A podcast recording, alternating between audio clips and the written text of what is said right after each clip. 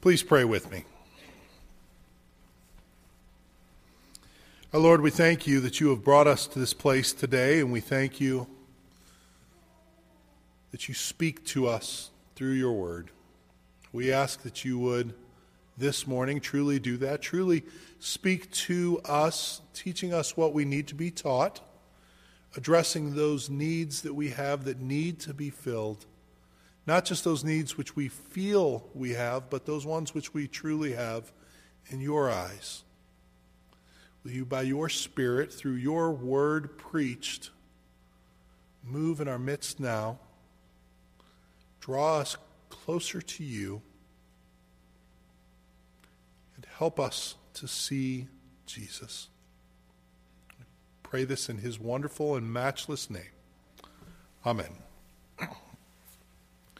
The, the last few weeks, we've been working our way through kind of the vision of our church and, and the fact that uh, we exist. Essentially, that's what a vision statement is for. It says why you exist. We, we exist to, to know God, we exist to worship God, and those are the two things we covered these last two weeks. And this week, the third thing, we exist to serve God.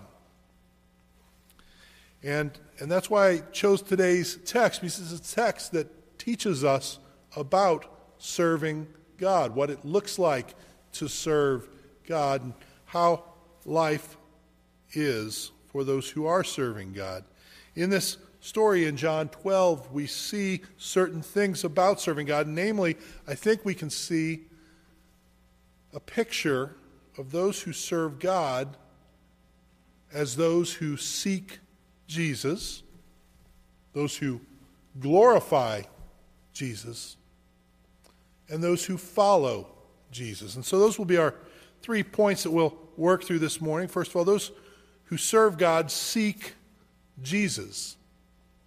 I, I heard a story this week, actually, about James Boice, who was the pastor of 10th Presbyterian Church in Philadelphia. It's uh, an old traditional church uh, with a, a, giant pulpit in the front. And, and he spoke about the, the pulpits that he's preached in and how pulpits are interesting things. When you're sitting in the pew, you look at a pulpit, and it's usually ornate, like our pulpit is. Uh, with nice woodwork and carving on it, and it's stained nicely. It looks very pretty from the pew side, but when you're looking at it from this side, it's very different. There are things, there's some, some notes left over from last week here, and, and a box of Kleenex, you know, and, and you know, just some wires down here, and, and, and just it's not anywhere near as impressive on this side as it is on that side. But he talked about how, how there are other things sometimes. Sometimes you'll see a pulpit with a clock fixed to it, or even he said he preached in one pulpit that had a light that was set to go on to let him know that he was running out of time and needed to uh, wrap things up at a certain point. So there are different things that you find here, but Boice said the one thing that he most appreciated in any pulpit he had ever preached in, he said there was one pulpit that had a sign affixed to the inside. And on that sign was a quote from today's passage. It said simply this Sir, we wish to see Jesus. What a wonderful, wonderful thing. I was talking to Randy Sturm this morning. He told me that, that he'd heard Alistair Begg say that throughout many of the churches of Scotland, that's actually carved into the inside of the pulpit. Sir, we wish to see Jesus. You see, that's what a preacher's job is ultimately. As I step into this pulpit week by week and open up the Bible week by week and work through a passage of Scripture week by week, it's not just an educational enterprise that I'm endeavoring to undertake. My job as I stand in this pulpit is to help you see Jesus. It's not just my job either, it's your job as well when you open the scriptures, when you sit under the preached word, you, you need to look for Jesus. You need to try to see Jesus. Because if you are going to serve him, you must seek Jesus. Now, the problem, of course, is oftentimes we, we say that we are seeking Him, we, we want to see Him as He truly is, but in reality, we are not truly wanting to see Him as He truly is. We are wanting to see Him as we would have Him be. We want to have a Jesus who is, is like we want Him to be. Uh, the, the old line goes that a long time ago, God created man in His image and man has been returning the favor ever since. You see, we, we want to create a God who is as we want him to be. We need to avoid this. We need to make sure that we're not doing this. We need to see Jesus as he truly is. And so we look to Scripture. We open the pages of the Bible. We, we see who he is. We see what kind of character he has, what kind of mighty works he has done. It's important for us then to do this. Why? Well, as we mentioned a couple weeks ago, if we are to know God for the purpose of being in a relationship with Him, we need to know Him as He truly is. We can't really say we have a relationship with Him if we don't know Him well. Remember, I, I used the example of how if I really wanted to impress my wife and, and be really sweet to her, I might buy season tickets to the Cardinals and arrange for us to be able to fly to St. Louis to go to all the baseball games. Uh, because I love her so much, that's the greatest gift you could possibly give someone, right? But that's not so special because I'm not showing my knowledge of my wife in that. I'm just projecting on her what my thoughts are and what my beliefs are. We need to not do this with God. We need to not project on him an idea that we want him to be such and such, or we think he should be a certain way, but rather we need to see him as he truly is if we are to be in a real relationship with him. and secondly, if we are in a relationship with him as he truly is, necessarily we will over time change. Any relationship that you are in will change you to some degree. That's why I always find it disconcerting, uh, troublesome. When, when I hear people sometimes say, you know, they, they got married and, you know, and they end up getting a divorce. You say, well, why, why did you end up getting a divorce? What happened? So, well, well, we changed. So, well, no kidding. You know, I, you know, everybody's going to change. That's, of course, going to be part of the process. That's part of the goal in marriage, actually, I think, is that you would change. It is a school of sanctification. You are to help one another change and grow and become different people than you would be apart from each other. And so it is in any relationship. You'll be changed, and we need to be changed by God in our relationship with Him. That is part of the reason we are in a relationship with Him, is so that we might be conformed to His likeness, that we could be changed. We take great comfort in the fact that one day, when Jesus returns, John tells us in his first epistle, chapter 3, verse 2, that when he appears, we shall be like him. Why? Because we shall see him as he is. He says that is what will change us. That is what will make us like him. We will see him not according to our thoughts and our fancy and our wishes and our desires, but we will see him as he truly is. And we will be changed to be like him. And becoming like him, we will glorify him. We will bring him honor by being like him.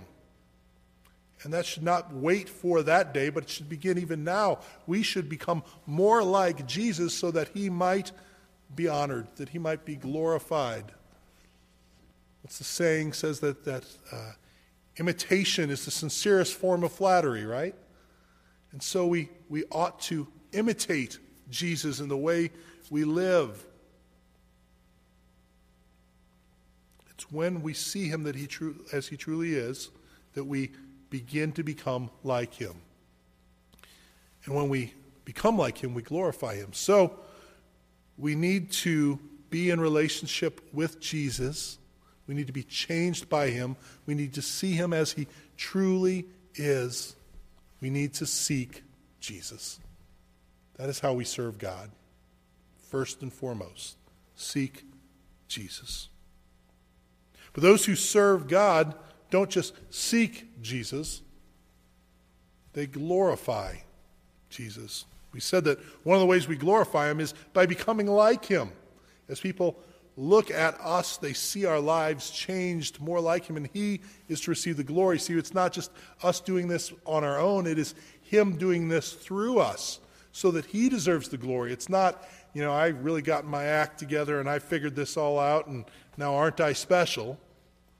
But rather, he has changed me and made me into the person that I am. And I don't shine with my own brightness, but rather I reflect his brightness, his glory so that I'm, I'm like the moon, which has no light that comes from itself, but rather reflects the sun's light.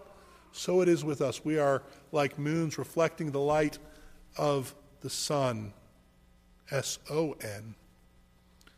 And so let that be the case that we would glorify him in that way, but also we glorify him in another way. And that is by telling others about him. Have you ever thought about that? That, that by telling others about Jesus, you glorify Jesus. It's interesting. Jesus says here in verse 23 the hour has come for the Son of Man to be glorified. And what most commentators think he's talking about here when he says the hour has come for the Son of Man to be glorified is he's talking about his death. Remember, this is the last week of his life. He is proceeding very rapidly toward the cross at this point. And most commentators feel, well, that's probably what he's talking about. But I think that that, that is to draw the picture a little too narrow. It's not quite to understand what exactly it is he's talking about. John Calvin put it well. He says that he didn't think that he's talking about his death. He said this I rather view it as referring to the publication of the gospel. As if he had said that the knowledge of him would soon be spread throughout every region of the world. You see, he's, he's saying that, that the Son of Man is glorified not just in his death, although certainly there is great glory in that, but he is glorified in his death and in the message of his death and resurrection being published, being spread widely, being broadcast, being spread throughout the whole world. That is where his glory is truly made manifest. You see, our glory is not just bound up in what we do, but in talking about it. On March 2nd, 1962, Wilt Chamberlain did something that nobody had ever done. He played for the Philadelphia Warriors. They were playing a game against the New York Knicks. And instead of playing in Philadelphia, where the Warriors normally played, they played this game this day in Hershey, Pennsylvania. It was in front of only 4,000 people. And as they played on that day, Wilt Chamberlain scored the absolutely unheard of sum of 100 points by himself. 100 points in a game. You know, he had a bad quarter where he only scored 23 or something. You know, hey, 100 points. It's, it's just unthinkable that somebody could do this. It was so amazing that when he scored the 100th point, there were still 48 seconds left in the game. The crowd just rushed the floor. They just rushed the floor. They said, well, ball game. It's over. We'll just we can't finish the game. It's just so amazing, and and people were cheering and going crazy, and giving him all honor and glory, of course, for this great feat that he had accomplished. But it's a strange thing, you know. There there was no video broadcast of that game. In fact, because it was in Hershey, kind of in an off the road type place, there, there was not only no broadcast of the game, but there weren't any TV cameras there for the news crews. So there's no video of this performance. Beyond that, there was no press at all from New York that had come to that game. And just imagine if there had been no press from Philadelphia either, if, if there had been no media whatsoever. And of all the people who were there, just kind of stayed hush hush about it. And that nobody outside of those 4,000 or so people there on that day said anything about it. Only 4,000 people would know. And today, Wilt Chamberlain would not be honored for that. It, you see, he still would have done everything that he did. He still would have had the exact same performance, the exact same 100 points. Uh, it seems as though it would still be as glorious. But if nobody ever told anybody about it, nobody ever knew about it, he would receive far less glory, would he not? You see, what, what happens is he did something amazing, but then the true glory is made manifest in the telling of the story of how he did this. Through the spreading of that message, the good news being shared. Wilt scored a hundred. It's amazing. And so it is with Christ Jesus. It is glorious that he died for our sins, without question. It is amazing that he would take on human flesh, live a completely righteous life, that he would die for our sins. Though we were sinful, he would die for us and so love us. That is a glorious thing. But it is made all the more glorious by those sharing that word, sharing that message, spreading that gospel to others, sharing the good news that he has borne our griefs and carried our sorrows, that he was pierced for our transgressions and crushed for our iniquities, that upon him was placed the chastisement that brought us peace, and by his wounds we are healed. If we are to glorify God, we must share that message. We must spread that message. We must tell others about that message. In fact, I would say, and these are strong words, I mean them to be strong words because a strong truth lies behind them. I don't just mean this to be some kind of flippant, provocative statement, just to, ooh, no. I, I really mean this. So hear me well if we have no desire to share the truth of the gospel with others, that calls into question whether we believe the gospel ourselves. I'm going to say that again. If we have no desire to share the truth of the gospel with others, it calls into question whether we believe the gospel ourselves. We should think about that. Do we believe it ourselves? Maybe some of you are sitting here saying, No, I don't.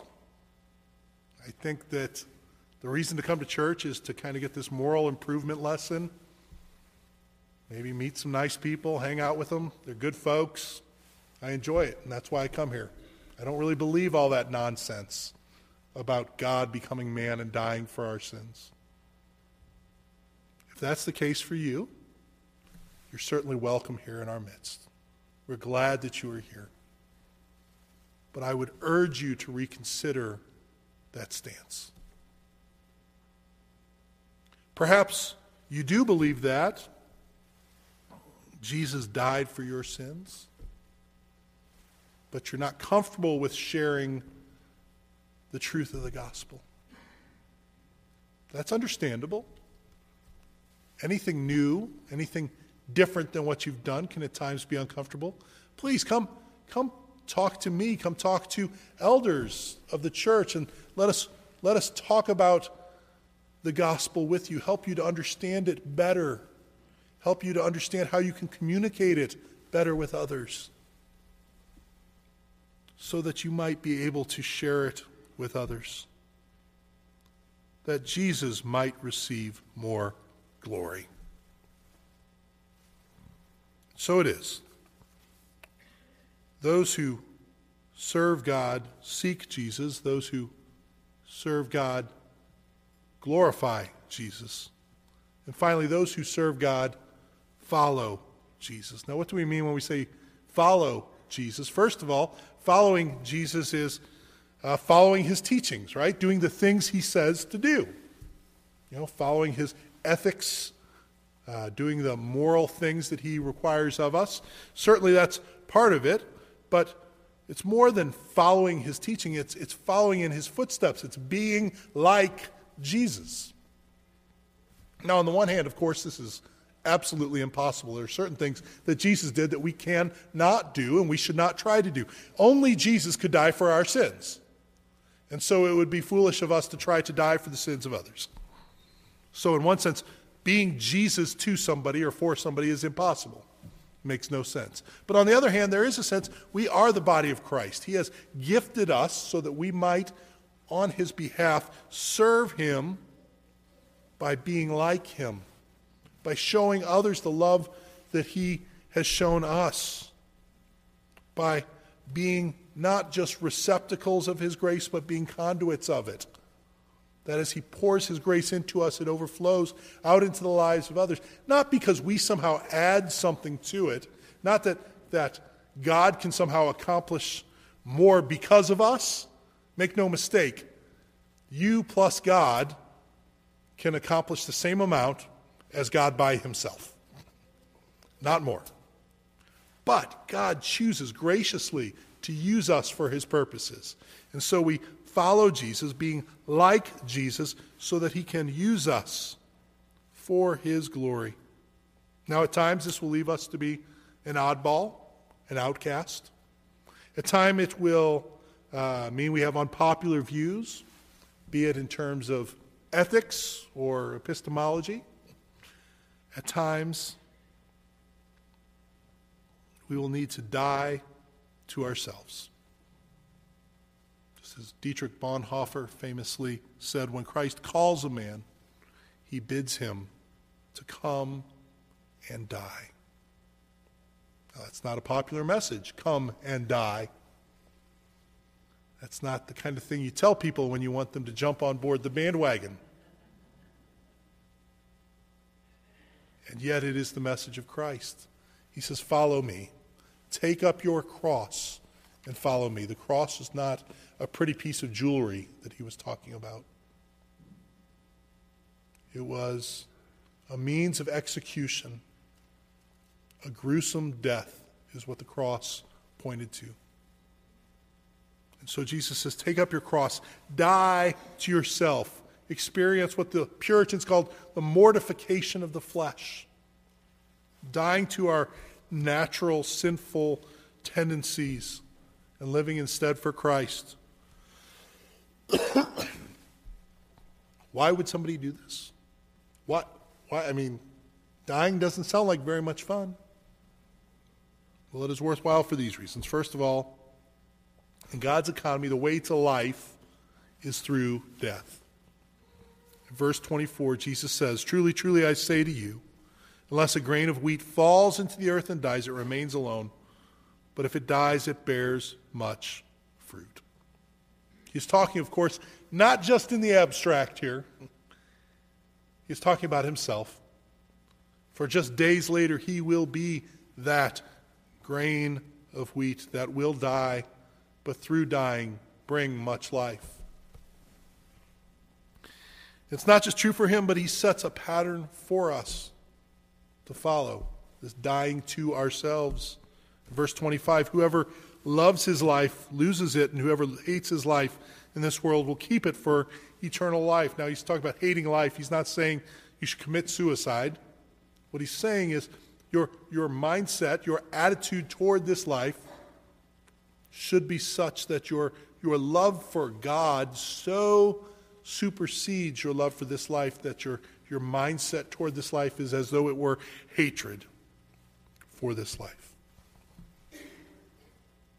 Second reason it's worthwhile is if we follow Jesus, we will be with Jesus.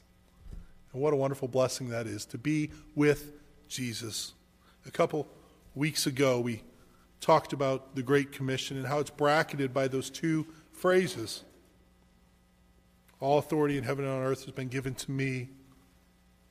and I will be with you always. What a wonderful truth. Jesus is with those who follow him. It's a wonderful thing. It is, it is right here in verse 26 if anyone serves me, he must follow me, and where I am, there will my servant be also. It's what makes heaven so heavenly.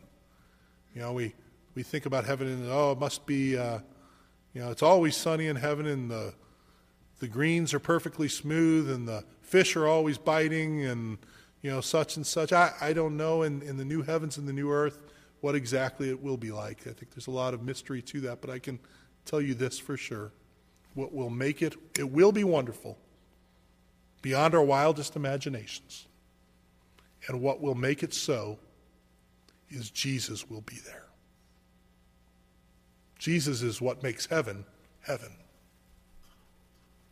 And for those who follow Jesus, they can be with Jesus.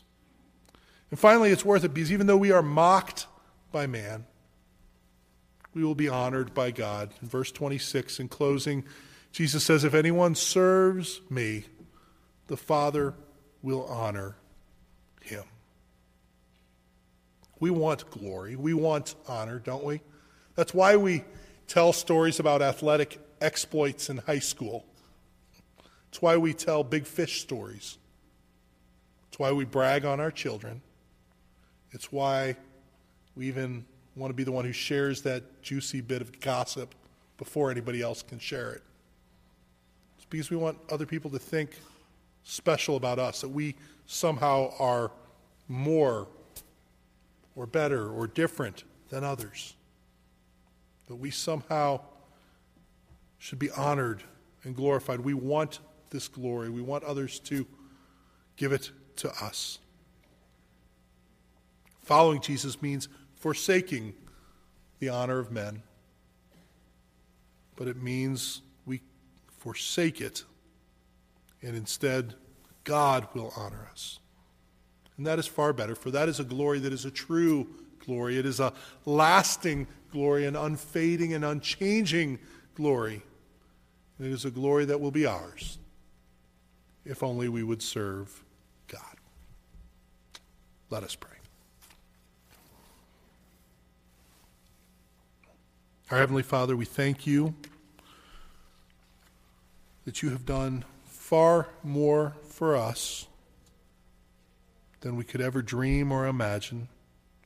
We thank you that you have, though we were enemies, made us your children. We thank you that you have given us the opportunity to see you, to know you, to follow you, to serve you. Make us faithful, we pray. That as we do those things, you might be honored, you might be glorified, and we might know you better. We pray all this in Jesus' name. Amen. Now rise and sing with me our closing hymn, hymn number 568. May the mind of